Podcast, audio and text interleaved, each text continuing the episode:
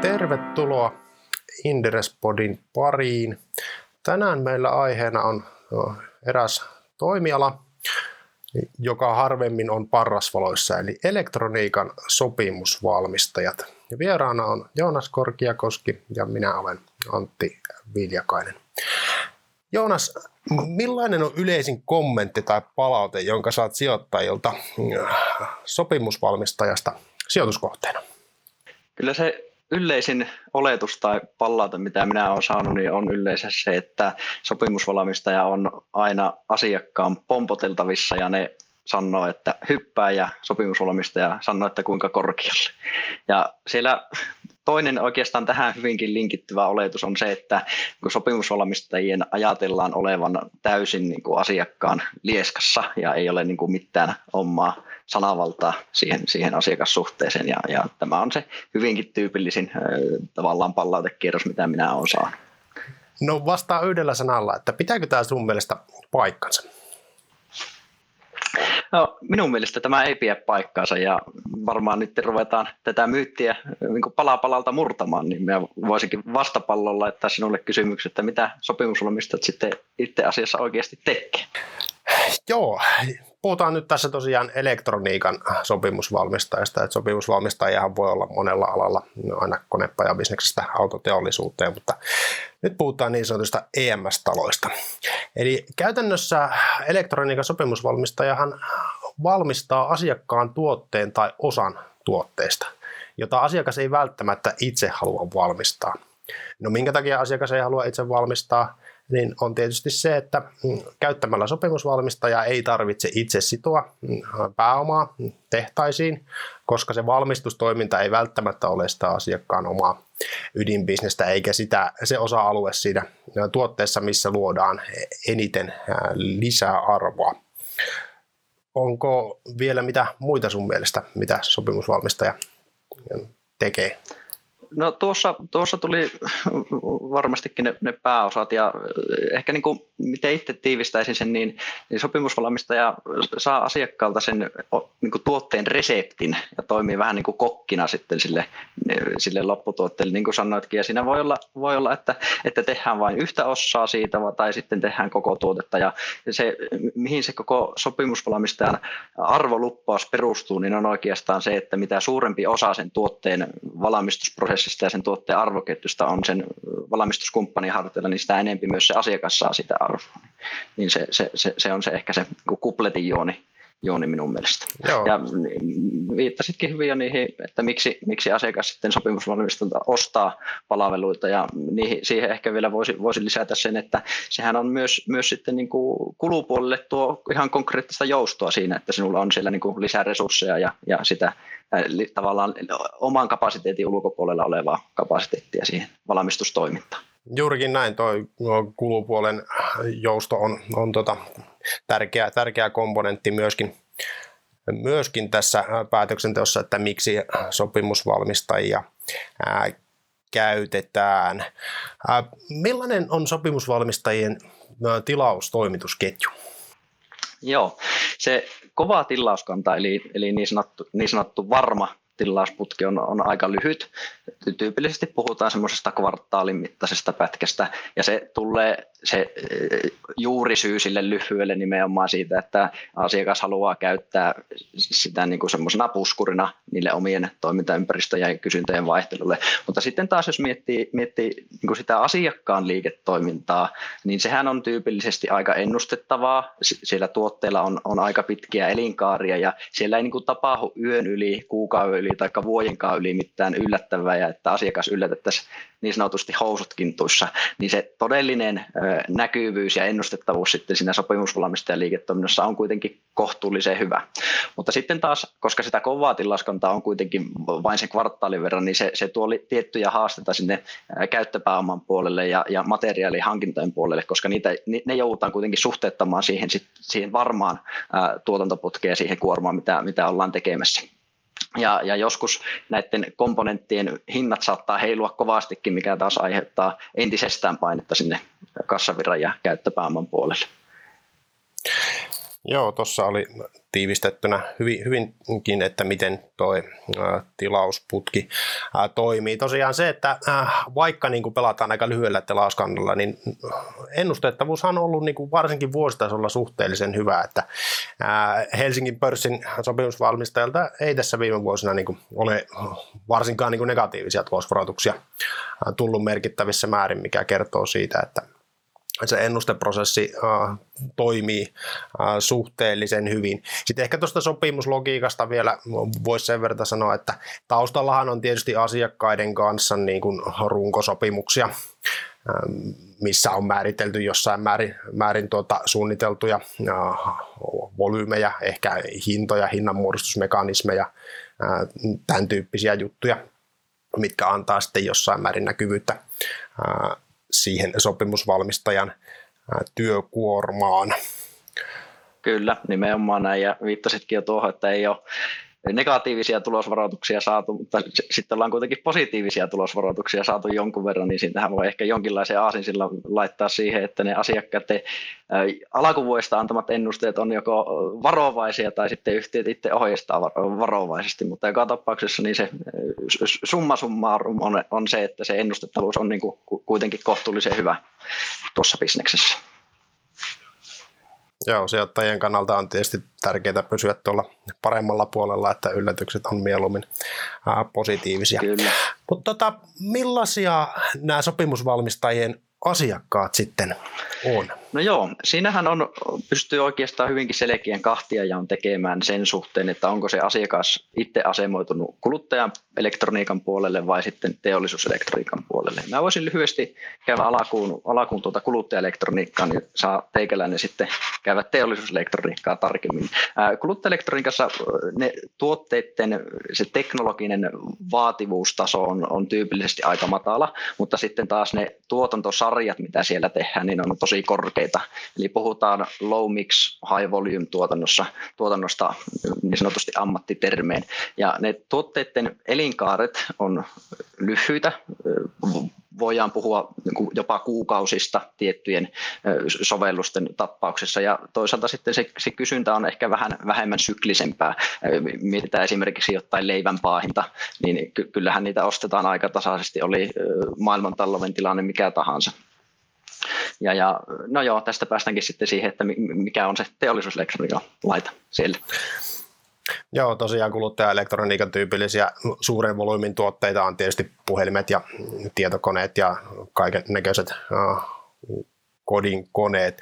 Mutta tosiaan teollisuuselektroniikassa niin se tilanne on osittain toisenlainen. Totta kai on paljon niin kuin, tai suuria teollisuuspuolen ää, segmenttejä, joissa logiikka on jokseenkin samanlainen kuin tuolla kuluttajapuolella, eli käytännössä autoteollisuus, ää, telekommunikaatiosektori, jossa ää, volyymit on isoja ja ää, miksi ehkä sitten vaihtelee vähän vähemmän, ei nyt ihan niin nopealla tahdilla kuin kuluttajapuolella, mutta, mutta kuitenkin äh, jossain määrin enemmän kuin tässä teollisuuselektroniikan niche-bisneksessä, missä voi olla esimerkiksi äh, komponentteja tuonne äh, konepajojen tai teknologiayhtiöiden tuotteisiin,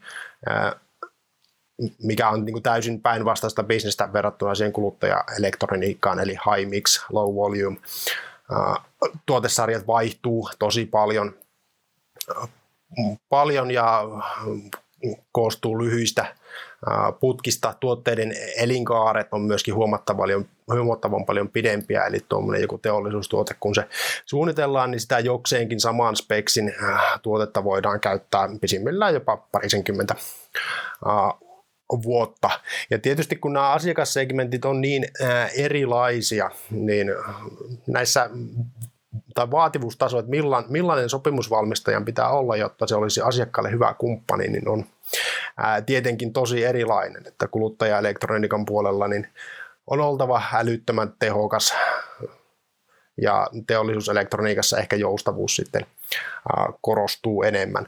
Teollisuuspuoli sitten tietysti niin lähtökohtaisesti on jossain määrin investointivetoinen, eli mm, käytännössä sy- syklisempi kuin tuo kuluttaja puoli, mutta sielläkin on tosi paljon niin kuin segmenttejä, jotka kulkee niin kuin jossain määrin eri syklissä.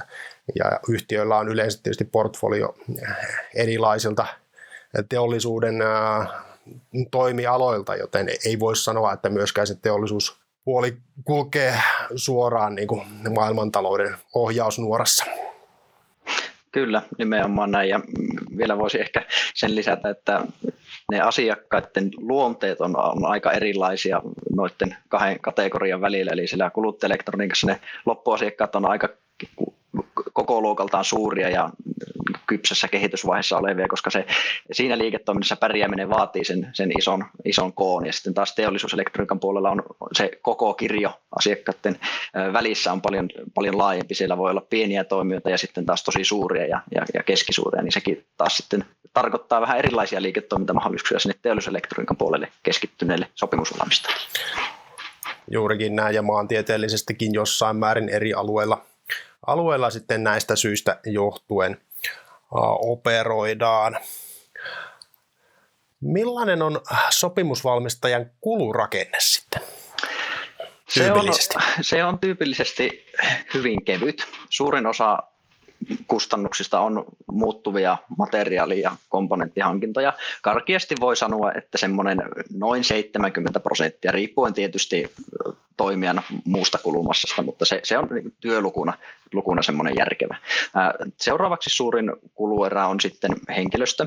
Vaikka noilla sopimusvalmistajilla siihen tuotantolinjaan liittyy jonkun verran automaatiota, se vaatii kuitenkin se koko prosessi verrattain paljon myös ihan niitä hanskapareja sinne. Siellä on juotettavaa hommaa, siellä on sitä kokkoon pantavaa hommaa ja sitten ihan, ihan paketointihomma. Ja ne on tyypillisesti ollut, ollut vähän taas siitä tuotannon sijainnista ja, ja sitten henkilöstön palkkatasosta riippuen olleet sillä 10-20 prosentin, prosentin tienoilla kokonaiskustannuksista. Ja nämä tyypillisesti joustaa kohtuullisen hyvin. Monet toimijat käyttää oman työvoiman lisäksi myös aika paljon vuokratyövoimaa voimaa, ja osittain se juontaa juurensa justiinsa sieltä lyhyen kovan tilauskannan kautta ja halutaan pitää semmoinen joustavuus ja tehokkuus tavallaan niin sen toiminnan DNAssa. Sitten jää vielä, jää vielä muut, liiketoiminnan muut kulut, pääosin kiinteitä, suurin piirtein 5-10 prosenttia liikevaihdosta, kokonaiskustannuksista yhteensä. Ja niin kuin alussa sanoin, niin kulurakenne on joustava pääosin. Se on, on tietysti hyvä asia, mutta sitten taas jos miettii kasvun skaalautuvuutta, niin se, se sitä pikkusen rajoittaa, koska siellä ei ole valtavasti sitä, sitä kiintiä ja skaalattavaa kulumassa. Ja tässä voisi ehkä ajatella jopa niin, että se liikevaihdon kasvun skaalautuminen tavallaan siirtyy arvoketjussa eteenpäin, eli sen suurimman hyödyn siitä kasvavasta liikevaihdosta saa se, se laitevalmistaja itse, jos miettii puhtaasti niin kuin asiakaskohtaista kohtaista kasvua. Ja tämä kulurakenteesta sitten päästään aika, aika sutjakkaasti liikevoittomarginaaliin, niin minkälaista marginaalia sopimusvalmistajat on tyypillisesti tehnyt? Joo, tosiaan tosiaan se niin kuin kannattavuuden raja löytyy, löytyy aika, aika tuota, äh, selvästi sopimusvalmistajilla sieltä tietystä, tietystä marginaalitasosta. Pienemmät ja keskisuuret pelurit, jotka on lähinnä keskittynyt tuohon teollisuuselektroniikkapuoleen ja ylipäätänsä tähän uh, high mix low volume tuotantoon, niin ne on uh, viime vuosina yltänyt esimerkiksi Pohjoismaissa tuonne 5-8 prosentin liikevoittomarginaaleihin. Ja tietysti globaaleilla uh, kuluttaja-elektroniikkajäteillä, niin liikevoittoprosentti on, on tietysti tätä, tätä alempi, koska ne isot ja vaativat asiakkaat pystyy neuvottelemaan sopimukset sillä tavalla, että, että tota, se kateprosentti, mikä sopimusvalmistajalle jää, niin on, on tota, ohuempi, eli globaaleilla jäteillä niin puhutaan jopa tuommoista kahden, kolmen, neljän prosentin liikevoittomarginaalista. Et ei sille tosiaan sopimusvalmistajalle hirveän iso sivua, sivua niin kuin marginaalimielessä siitä, siitä tuota, luodusta lisäarvosta jää, mikä tietysti johtuu sekä siitä, että kilpailu toimialalla on kireää ja myöskin toisaalta, että se niin kuin koko arvon lisästä suuri osa niin muodostuu muissa vaiheissa sitä tuotteen kehittämistä kuin siinä itse valmistustoiminnassa. Mutta liikevoittomarginaalin vastapari sijoittajien näkökulmasta on aina se, että paljonko toimintaan sitoutuu pääomaa. Mitä sanoisit sopimusvalmistajien liiketoiminnan pääomaa intensiteetistä? Sen voi tiivistää aika matalaksi, varsinkin kiinteän pääoman kannalta. Sopimusvalmistajien tuotantolinjat on aika standardoituja. Niillä samoilla linjoilla pystytään tekemään monen asiakkaan tuotteita, pystyn tekemään monen erilaisia tuotteita, ja nämä linjat ei itsessään ole, kovin kalliita. Ja niitä pystytään myös, myös tai uusi linja pystytään lisäämään lattia- ja seinätilan mahdollistaessa niin hyvinkin nopealla aikataululla. Ja tyypillisesti tätä kiinteäpääomaa on, on sopimusvalmistajan tasseeseen sitoutunut semmoinen tämä liikevaihto on sitten semmoinen 10 prosenttia suurin piirtein, mitä ei voida, voida pitää ollenkaan, ollenkaan korkeana tasona valmistavan teollisuuden kontekstissa. Ja, ja tuota, mm, käyttöpääomaa sitten taas tästä toiminnan logiikasta johtuen sitoutuu kohtuullisen paljon, tai ehkä kohtuullisen paljon, mutta kohtuullisesti, varsinkin, varsinkin sinne varaston puolelle, koska joudutaan varautumaan ja joudutaan ottamaan sitä, sitä komponenttia vähän etu, etupainotteisesti sisään. Se käyttöpääoma prosenttisuhteessa liikevaihto on ollut, ollut siellä 20 korvilla tyypillisesti. Tietysti taas riippuen omasta asemoitumisesta, omasta asiakassuhteesta ja niiden, niiden neuvotteluvoimista, niin se voi olla vähän korkeampi, se voi olla vähän matalampi, mutta suurin piirtein noilla, noilla tasoilla ollaan oltu. Ja itse asiassa tuota, käyttöpääomapuolta, niin sitä voi niin kuin tietyllä tapaa pitää jopa kilpailukykyä vahvistavana tekijänä, jos, nämä, jos sinulla on vahva tase itsellä, niin nämä pystyt tavallaan asiakkaalle tuomaan vielä lisää joustoa myös, myös sitten siltäkin puolelta, ja se voi, voi omalta osaltaan auttaa asiakaskohtaisten markkinaosuuksien voittamisessa. Mutta kokonaisuudessaan tuo pääoman sitoutuminen on, on tosiaan aika matalaa ja, ja tasseen kiertonopeus on parhaimmilla yhtiöillä selvästi yli kaksi kertaa liikevaihto, ja mikä taas sitten tarkoittaa sitä, että sijoitetun pääoman tuotot on, on, on tällä toimialalla niin niillä hyvillä yhtiöillä niin oikeinkin hyviä. Joo, tosiaan niin kuin, äh, esimerkiksi nämä pohjoismaiset sopimusvalmistajat, joita me Helsingin pörssissä kahta Scanfilia ja Incapia seurataan, niin tietysti niiden pohjoismaisia verrokkeja paljon katsotaan, niin ne on yltänyt viime vuosina tuonne 15 prosentin paremmallekin puolelle sijoitetulle pääomalle saadulla tuotolla mitattuna. Tähän ylittää pörssin keskiarvon aika reippaasti. Katoin tuolta meidän tietokannasta, että 2000 19 ja 20 meidän seurannassa olevien pörssiyhtiöiden mediaani ja keskimääräinen sijoitetun pääoman tuotto oli ollut 8 9 prosenttia. Siellä on tietysti kertaerät sisässä, mutta, mutta tota, vertailukelpoisestikin niin sopimusvalmistajat on yltänyt ihan niin kuin hyvinkin kilpailukykyiseen tuottoon suhteessa suhteessa Helsingin pörssiin. Noin globaalit jätit, niin niillä se marginaali on ohuempi, toisaalta tase kiertää pikkusen nopeammin, ää, niin on pikkusen alemmas jäänyt, eli tuommoinen 10 prosentin tienoille, 10 ja 15 väliin on ehkä noin suurimmatkin tässä pystynyt, pystynyt yltämään. Ihan tervettä tuottoa sijoitetulle pääomalle, ja tämä on tietysti sijoittajien kannalta erittäin hyvä asia, asia ja on ehdottomasti se toinen parametri, mitä kannattaa, kannattaa tuon kannattavuuden osalta, katsoa, että miten hyvin se pääoma tuottaa. Kyllä, ehdottomasti siitä tulee aika mukava omistaja-arvoa luova väline, kun pystyy investoimaan tuommoisella tuotto kasvamaan markkinaan. Ja siitä päästäänkin sitten luontevasti tuohon markkinaan ja toimialan rakenteeseen. Minkälaista markkinasta oikein puhutaan ja, ja mikä, miten se kasvaa ja mikä sitä kasvua ajaa? No, tota, elektroniikan sopimusvalmistus, nämä kaikki tuotteet huomioiden, niin on ihan valtavan kokoinen markkina. Puhutaan sadoista miljardeista, että varsinkaan niin kuin näiden, näiden tuota, Pohjoismaissa operoivien pienten ja keskisuurien pelureiden kohdalla niin ei, ei tota, tarvitse miettiä jännittää sitä, että riittääkö, riittääkö markkinarajat. Totta kai sitä markkinasta merkittävä osa ei ole tämän tyyppisille pelureille relevanttia, mutta siltikin markkina on on tosi iso. Noin markkinatutkimuslaitokset on ennustanut ja sitä on jonkun verran niin kuin historiallistakin e-, evidenssiä, että markkina on, on kasvanut noin 3-6 prosenttia vuodessa. Tämähän on jonkun verran nopeammin kuin globaali BKT. Tietysti se BKT on siellä iso kasvuajuri taustalla, teollisuustuotanto ehkä sen BKT, BKT sisällä ja myöskin niin kuin, kuluttajien ostovoiman kehitys. Sitten toinen merkittävä ajuri on ulkoistamisaste, eli se suhde, millä nämä, nämä asiakkaat niin tota, on ulkoistanut osan tuotannosta sinne sopimusvalmistajille. Tässähän on niin tosi iso ero sen suhteen, että minkä tyyppisestä asiakkaasta puhutaan.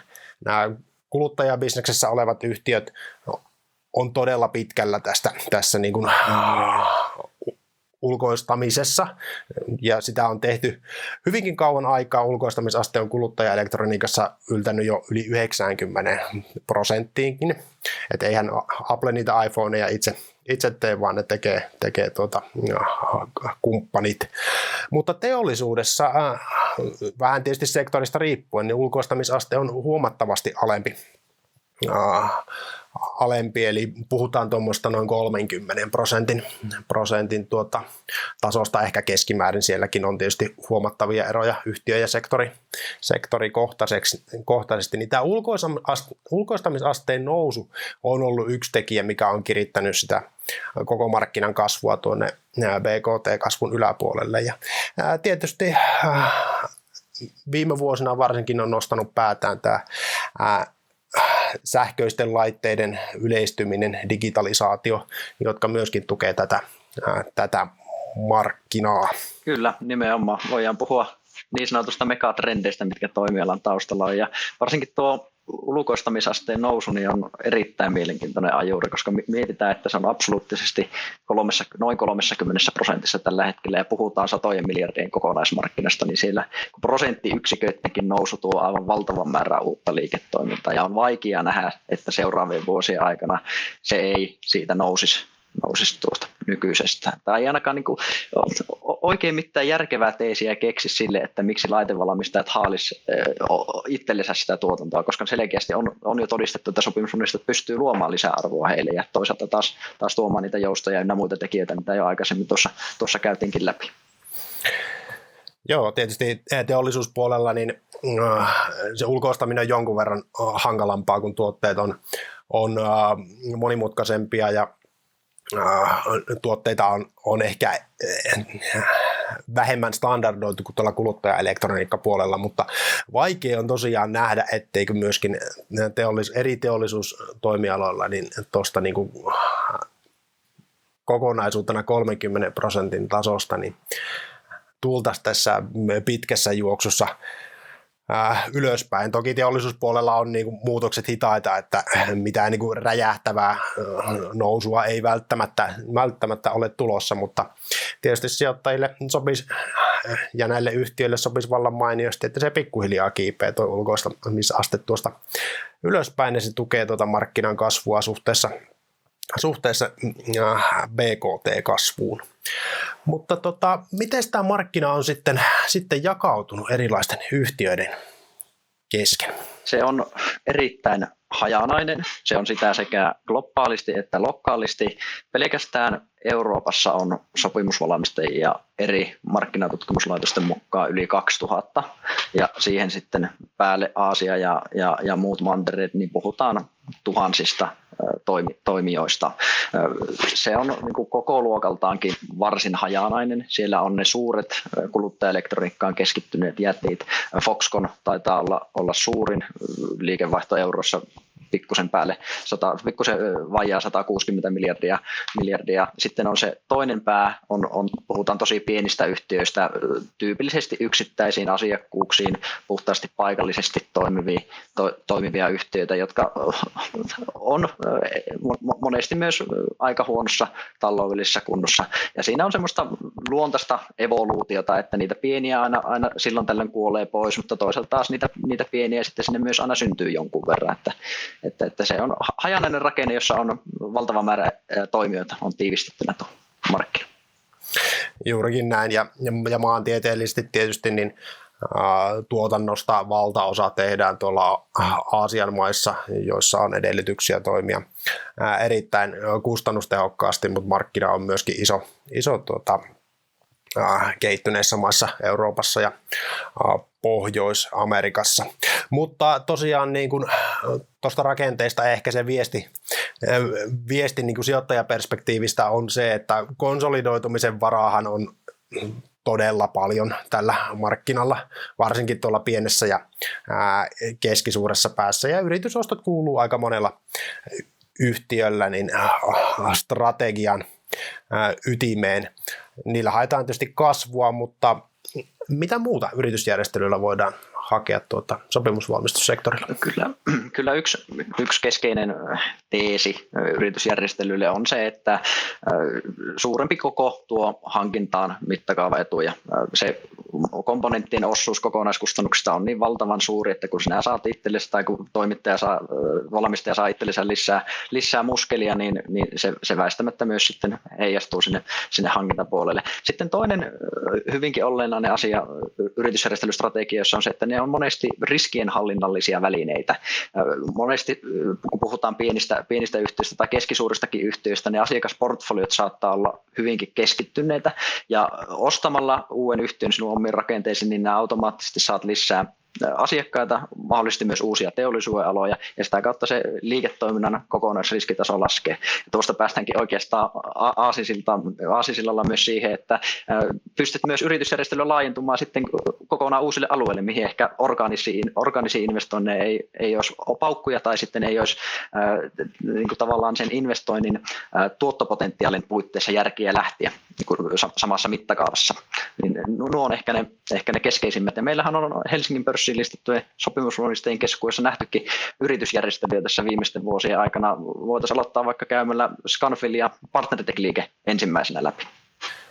Joo, ehkä tuosta mittakaava edusta voisi vielä sen verran lisätä, että totta kai niin kun asiakkaat haluaa parantaa kilpailukykyään koko ajan. He odottaa, että heidän kumppanit pystyy parantamaan kilpailukykyään ja niitä mittakaava-etuja, mitä siltä ostopuolelta saadaan, niin niitä tietysti jaetaan sitten asiakkaiden kanssa ja sitä kautta sopimusvalmistaja, joka onnistuu saamaan mittakaava-hyötyjä, voi parantaa omaa, omaa kilpailukykyään sitten eri asiakkuuks, omissa asiakkuuksissa ja mahdollisesti hankkia sitten sitten tuota, uusiakin asiakkaita.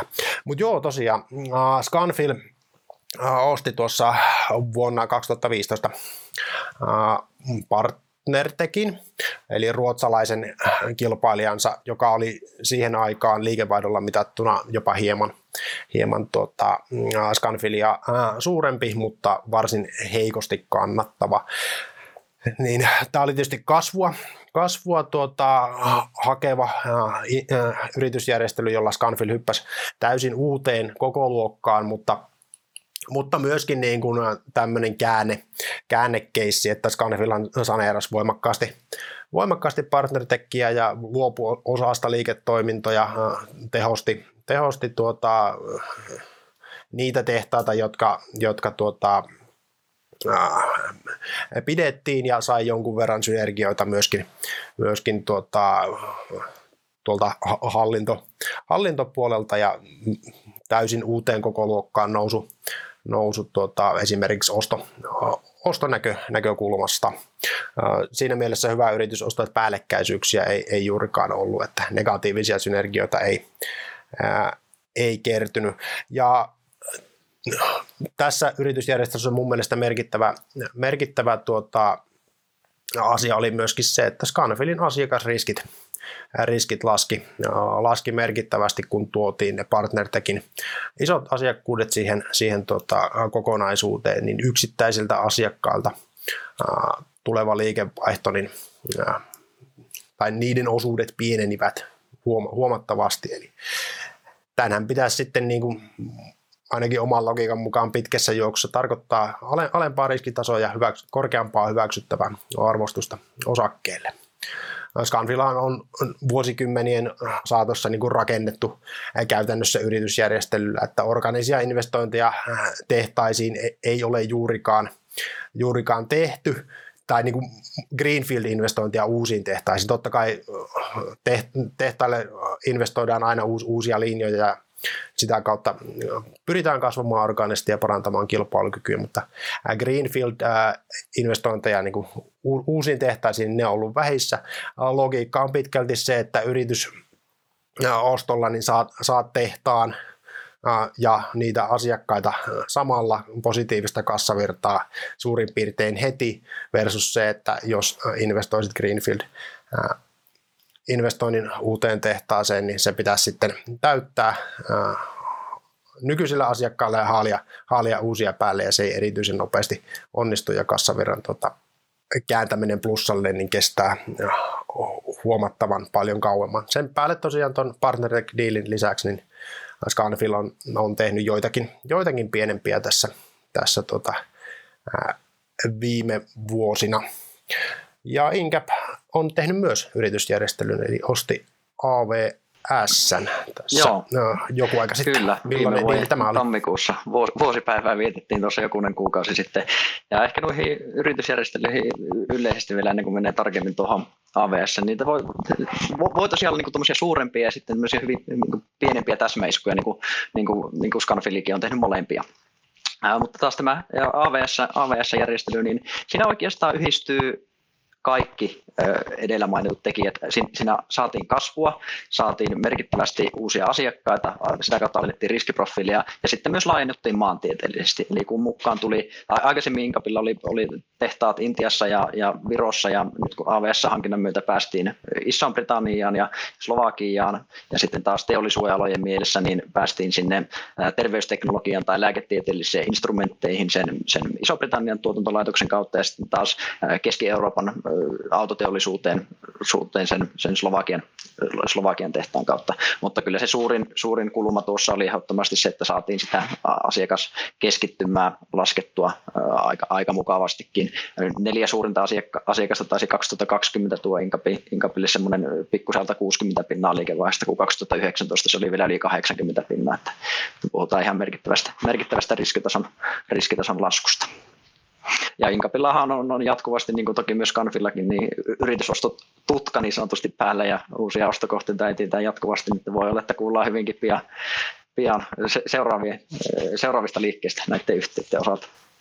Joo, niitä, niitä tuota, uutisia kyllä varsinkin keskipitkällä aikavälillä niin on, on todennäköisesti odotettavissa tosiaan tuosta markkinasta voi ehkä, ehkä sen verran sanoa, jos ei tuossa niin kuin tullut esille, kun käytiin noita marginaaleja läpi, niin, niin, niin kilpailuhan on tietysti kroonisesti ää, kireää, markkina kasvaa, pelureita on paljon. Ää, toisaalta arvoketjussa niin sopimusvalmistajilla on yleensä itseään isompia ja neuvotteluvammaisia asiakkaita ja, ja komponenttien hinnat määräytyy tuolla maailmanmarkkinoilla, niin se positio arvoketjussa ei ole erityisen helppo ja kannattavuutta ei, ei käytännössä paranneta niin, että tuotteisiin lyödään, lyödään lisää, lisää hintaa, vaan, vaan pitää tehdä muita temppuja.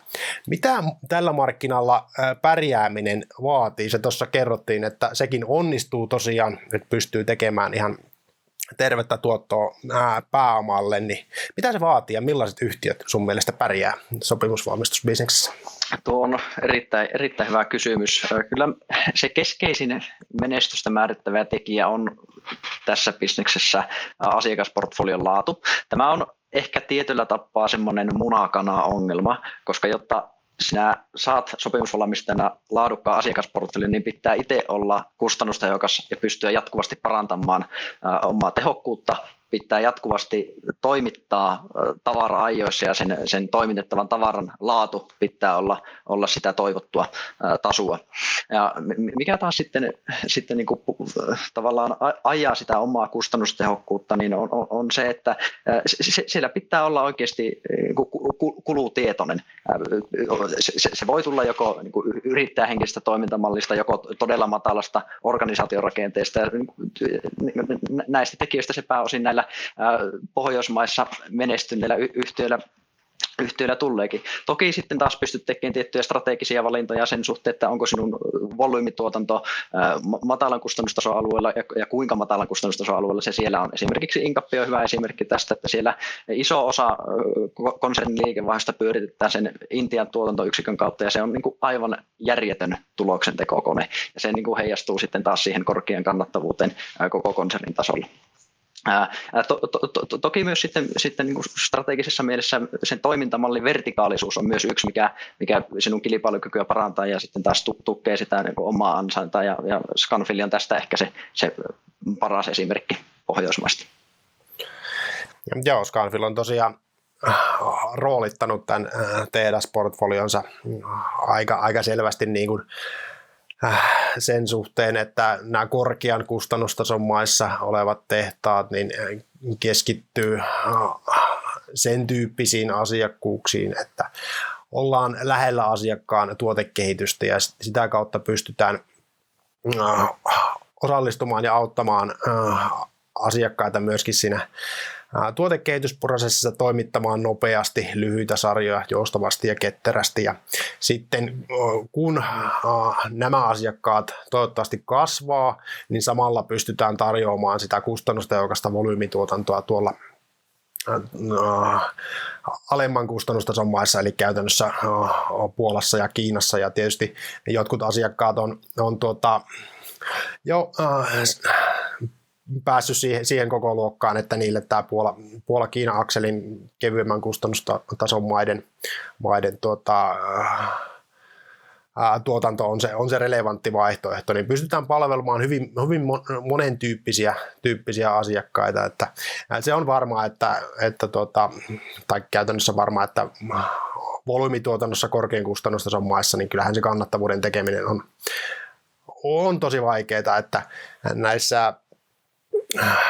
kehittyneissä maissa niin pitää olla sitten muitakin kulmia ja keinoja, millä asiakkaille luodaan lisää arvoa. Kyllä, nimenomaan näin ja ehkä vielä tuohon toimintamallin vertikaalisuuteen niin, ja, ja sitten sen kilpailukykyä määrittäviin tekijöihin, niin kyllähän sinun tai täytyy myös ymmärtää oikeasti sitä asiakkaan liiketoimintaa, että siellä tuotekehityksen ja suunnittelun tukipuolella on tosi vaikea luoda sitä lisäarvoa, jos ollaan ihan pihalla siitä, siitä loppukäytöstä ei sitä sille asiakkaallekaan oikeasti mitään, mitään hyötyä.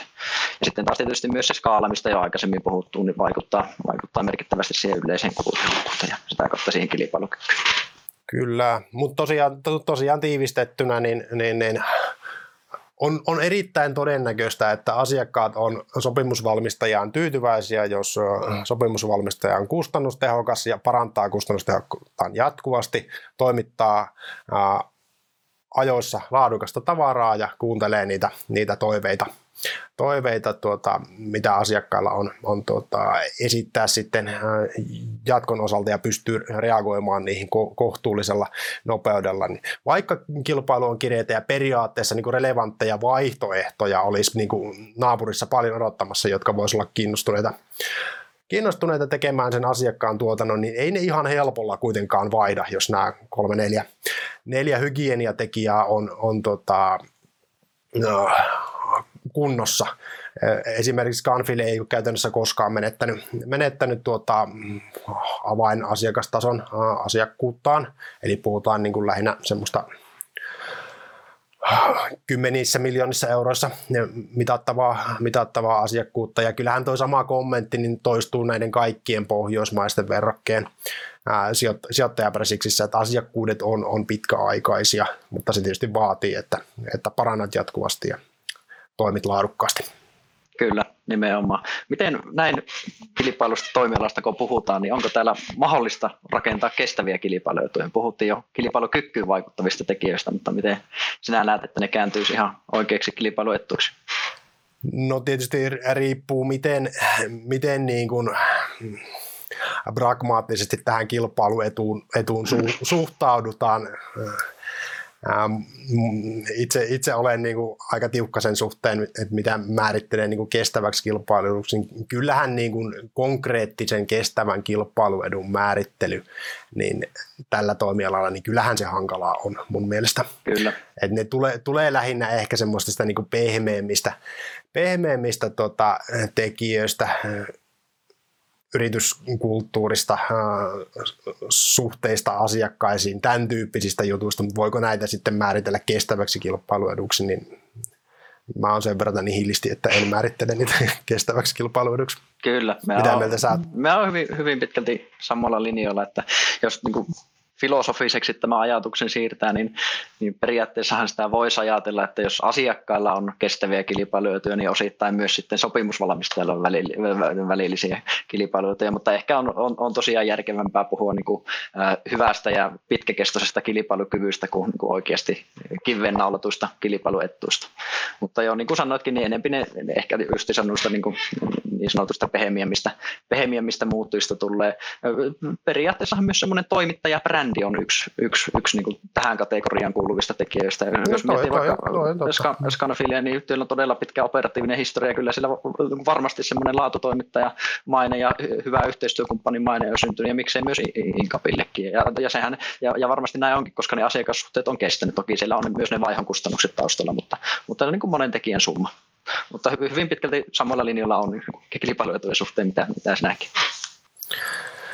Tota, no nyt on kammattu aika paljon läpi tätä, että millainen tämä toimiala on ja miten, miten se tuota toimii, niin voitaisiin ehkä siirtyä siihen, että miten sijoittajat on arvostanut tätä toimialaa historiallisesti ja tämän toimialan yhtiöitä? Historiallisesti tuloskertoimet on ollut tosi matalia. Absoluuttisesti ollaan ensimmäisen ennustevuoden P-luvuista puhuttu semmoisesta noin kymmenestä, kymmenestä ja no, se, on, se on matala. Ja mikä tätä on oikeastaan leimannut meidän mielestä, niin se, se on ollut, ainakin minun mielestäni niin on se, että tämä toimialan maine on nähty aika vaikeana sopimusvalmistajien liiketoiminnat on nähty ehkä semmoisina lyhyinä projektispurtteina ja ei olla ymmärretty ehkä täysin sitä asiakassuhteen ja, ja sen strategisen kumppanuuden merkitystä siihen, siihen liiketoimintaan. Ja toisaalta on voitu hyvinkin tuijottaa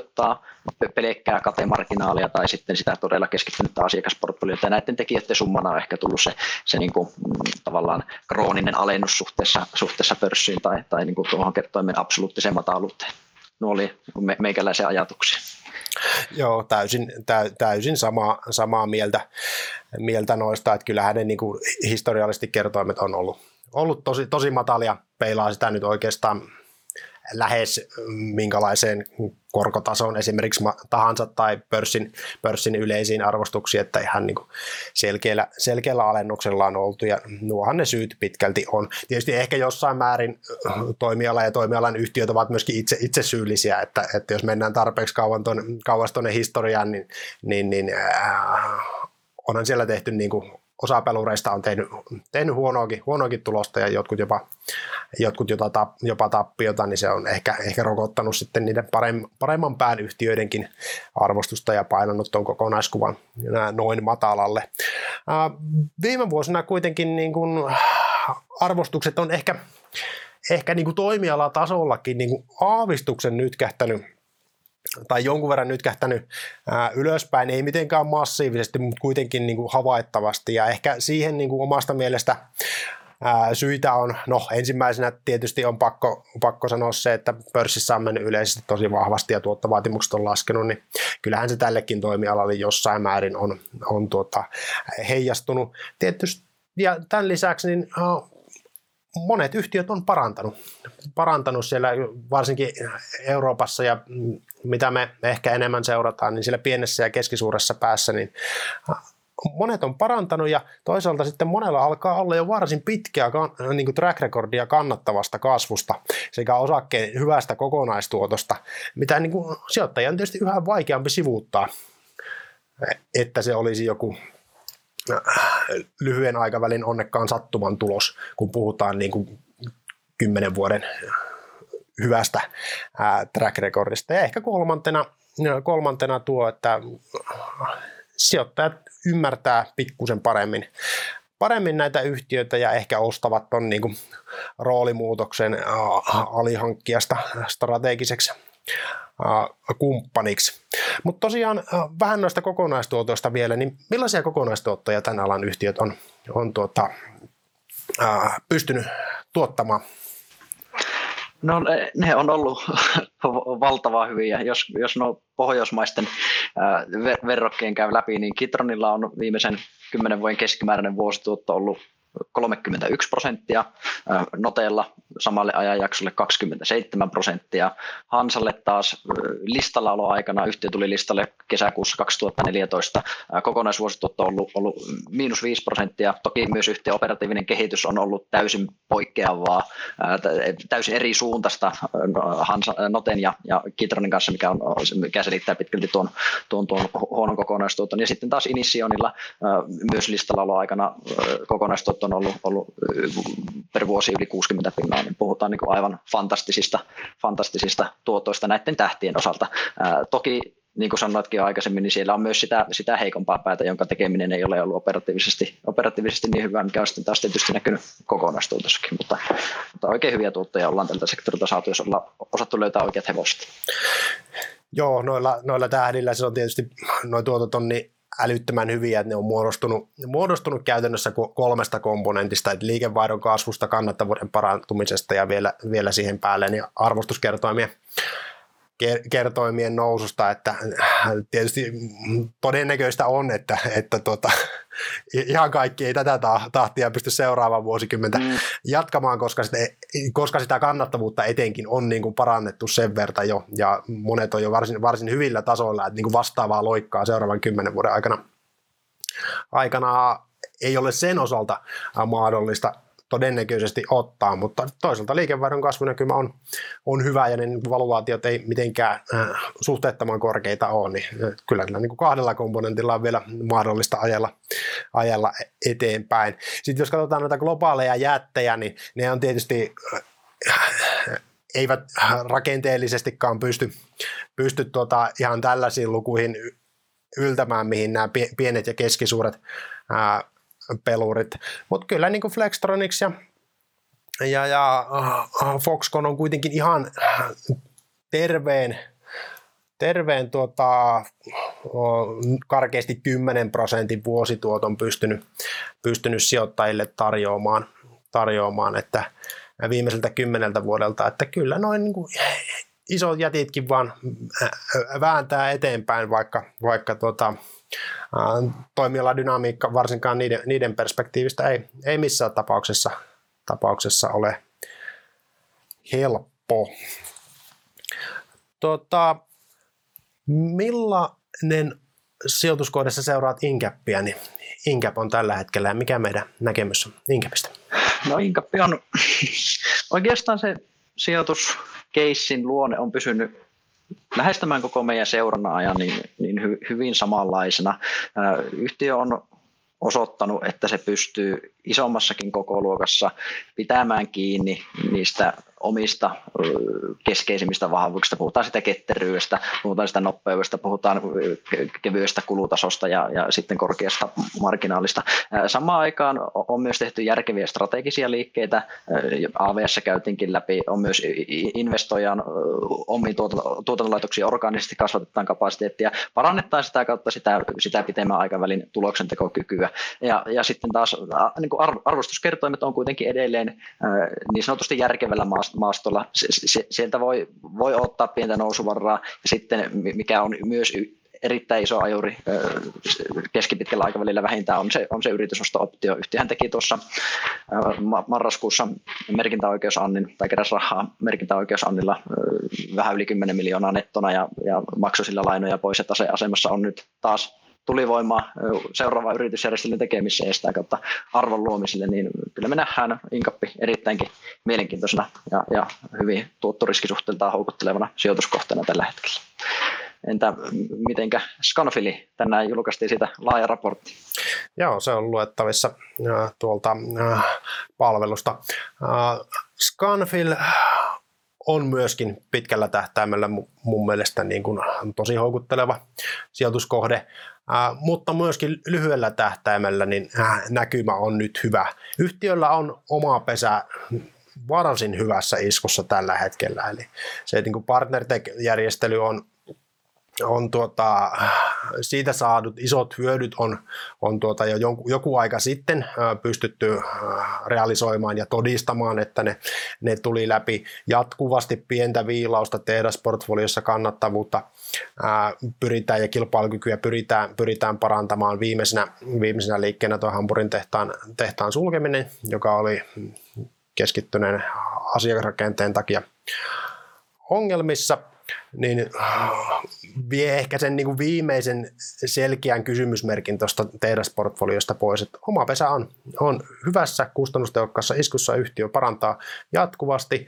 Ähm, no, siellä taustalla on laadukas asiakasportfolio, markkina tosiaan kasvaa, kasvaa orgaanisesti ihan mukavasti. Nyt on syklisestikin, jos oletetaan, että tämä koronakriisi saadaan noiden rokotteiden ansiosta taputeltua, niin ihan ihan hyvä näkymä, kun odotetaan, että maailman, maailmantalous kiihdyttää. Ja taseessa on mun arvion mukaan satakunta miljoonaa euroa velkakapasiteettia tehdä, tehdä yritysostoja. Scanfilin tasehan on painunut lähes, lähes nettovelattomaksi. Ja yhtiön äh, historiallinen kannattavuus, kassavirran tuottokyky äh, ja ennustettavuus on ollut sellaisia, että Scanfil kestää kohtuullisen kivuttomasti pientä nettovelkaakin, niin siellä on ihan mukava pesämuna tehdä, tehdä järjestelyitä. Scanfil on isossa kuvassa onnistunut noissa järjestelyissä tosi hyvin, että edellytykset siihen, että yhtiö jatkaa kannattavaa kasvua, niin on, on olemassa. Scanfilin arvostus on jonkun verran noussut tässä viimeisen vuoden aikana mun mielestä täysin ansaitusti, kun huomioidaan, että minkälainen track record on takana tuosta viimeiseltä kymmeneltä vuodelta yli 10 prosentin liikevaihdon kasvu vuotta kohti ja, ja karkeasti 15 prosenttia 16 prosenttia oikeastaan liikevoittoa, niin noilla tuolla track recordilla niin yhtiö on hinnoiteltu sinne P15-tasolle karkeasti tämän, tämän vuoden ennusteella. Et ei puhuta mitenkään niin kuin suhteettoman korkeasta arvostuksesta, vaikka, vaikka tuota, ne kertoimet onkin, onkin noussut, niin kyllä tämä paketti on, on mun mielestä edelleenkin houkutteleva sekä lyhyellä että pitkällä tähtäimellä mutta sieltä tuloskasvun puolelta se Scanfilin tuotto on, on niin kuin lähivuosina tultava, koska noin arvostuskertoimet on jonkun verran, jonkun verran tässä, tässä kohonnut ja tuloskasvu nimenomaan liikevaihdon kasvun kautta, kun kannattavuuskin alkaa olla aika, aika hyvä. Scanfil maksaa kasvavaa kasvavaa osinkoa maltillisella jakosuhteella ja mun mielestä se, että jakosuhde on maltillinen on täysin oikea valinta, koska sitä rahaa pystyy pitkässä juoksussa investoimaan hyvin houkuttelevalla tuotto-odotuksella takaisin liiketoimintaan. En näkisi eri, tai en toivoisi sitä, että Scanfil kiihdyttäisi osingonjakoaan ja sitä kautta niin kuin pistäisi tota tasetta paremmin töihin. Miten nämä muut pohjoismaiset verrokit? Joo, äh, Kitron, jos aloittaa siitä norjalaisesta, viimeisen viiden vuoden tekeminen yhtiöllä on ollut todella vahvaa, liikevaihto kasvanut keskimäärin 11 pinnaa ja, ja tulos 20 pinnaa. Liikevaihto eurossa mitattuna on tällä hetkellä semmoinen 370 miljoonaa euroa vähän päivän kurssista riippuen tietysti. Yhtiöllä on vahva läsnäolo, että selkeä painopistealue tuolla terveysteknologian ja lääketieteellisten laitteiden puolella. Se veti viime vuonna luonnollisista syistä aivan valtavaa hyvin. Toinen Kitronille tärkeä alue on puolustussektori. Yhtiö on tehnyt sinne isoja panostuksia, vähän uudelleen järjestellyt tuotantotiloja siinä mielessä, että pystytään vastaamaan puolustussektorin kysyntään vähän aikaisempaa paremmin. paremmin. Yhtiön tuotantolaitosverkosto on, on aidosti globaali. Siellä ollaan mukana jokaisella tärkeällä kolmella, kolmella mantereella, Amerikassa, Euroopassa ja Aasiassa. Asiakasportfolio on, on minun mielestä aika hyvä ja jopa, jopa erittäinkin hyvä. Siellä on paljon samoja yhtiöitä, mitä esimerkiksi Scanfililla ja Incapilla on APP, on, on, on Konetta, on, on Tomra esimerkiksi. Yksi mielenkiintoinen asia itse asiassa Kitronin ja Incapin väliltä oli se, että Kitron tiedotti, tiedotti tuossa muutama viikko sitten Korvus Energin kanssa tehystä diilistä. Vuositasolla noin 10, 10 miljoonaa euroa. Se, se, se on koko luokalta jo ihan hyvän kokoinen, hyvän kokoinen diili, ja sehän on myös, myös Incapin asiakkaita, niin kertoo lähinnä siitä, että se imu siellä asiakkaiden bisneksissä on aika hyvä. hyvä. En, en usko siis, että oltaisiin Incapilta viety tuota asiakkuutta, vaan kyse on lähinnä nimenomaan siitä, että Korvuksen toiminta vettää hyvin. Joo, Kitronista ehkä voisi sen verran, sen verran sanoa vielä, vielä väliin, kun noita slideja selasin, että, että tota, ehkä erona Scanfilin ja Incapin sopii tietysti ehkä joillekin sijoittajille, vaikka itse en sitä, siitä niin erityisemmin tästä toimialan kontekstissa välitä, niin Kitron pyrkii jakamaan pikkusen enemmän tuloksesta ulos osinkoa, että osingon tavoite on siellä yli, yli 50 prosentissa, kun Scanfil on esimerkiksi kolmasosan, kolmasosan tuota, tienoilla, että jos kiinnostaa sijoittaa äh, tähän toimialaan ja kuitenkin samaan aikaan haluaa, haluaa äh, osinkoja, niin tämän tyyppisille sijoittajille Kitron on, on tuota, ehkä sitten sopivampi valinta. Toki meillä ei Kitron tuota seurannassa ole, niin sitä ei sen tarkemmin suosituksia ja näkemyksiä siitä, siitä, siitä anneta. Kitron, Kitronilla myöskin, jos vertaillaan niin arvostuskertoimia, niin on nauttinut tässä viime vuosina ihan, ihan tota, tuntuvasta arvostuskertoimien noususta. Ja, ja tota, tämän vuoden P-kerroin on jo tuolla 18 tienoilla, että oli ainakin tuossa Scanfilin laaja, kun tein, niin yksi tämän verrokkiryhmän kalleimpia yhtiöitä, mutta ei tosiaan oteta kantaa siihen, että onko tämä aiheellista vai ei. Kyllä, justiinsa näin. Osin tuohon osinkoon liittyen, niin Kitroni ajaa tyypillisesti vähän aggressiivisemmalla tai vähän vivutetummalla tasseella, mitä, mitä esimerkiksi Scanfil ja on historiallisesti ajanut. Ja sielläkin ne yritysjärjestelyt on keskeinen osa strategiaa ja niitä on jonkun verran myös tuossa viimeisten vuosien aikana tehty.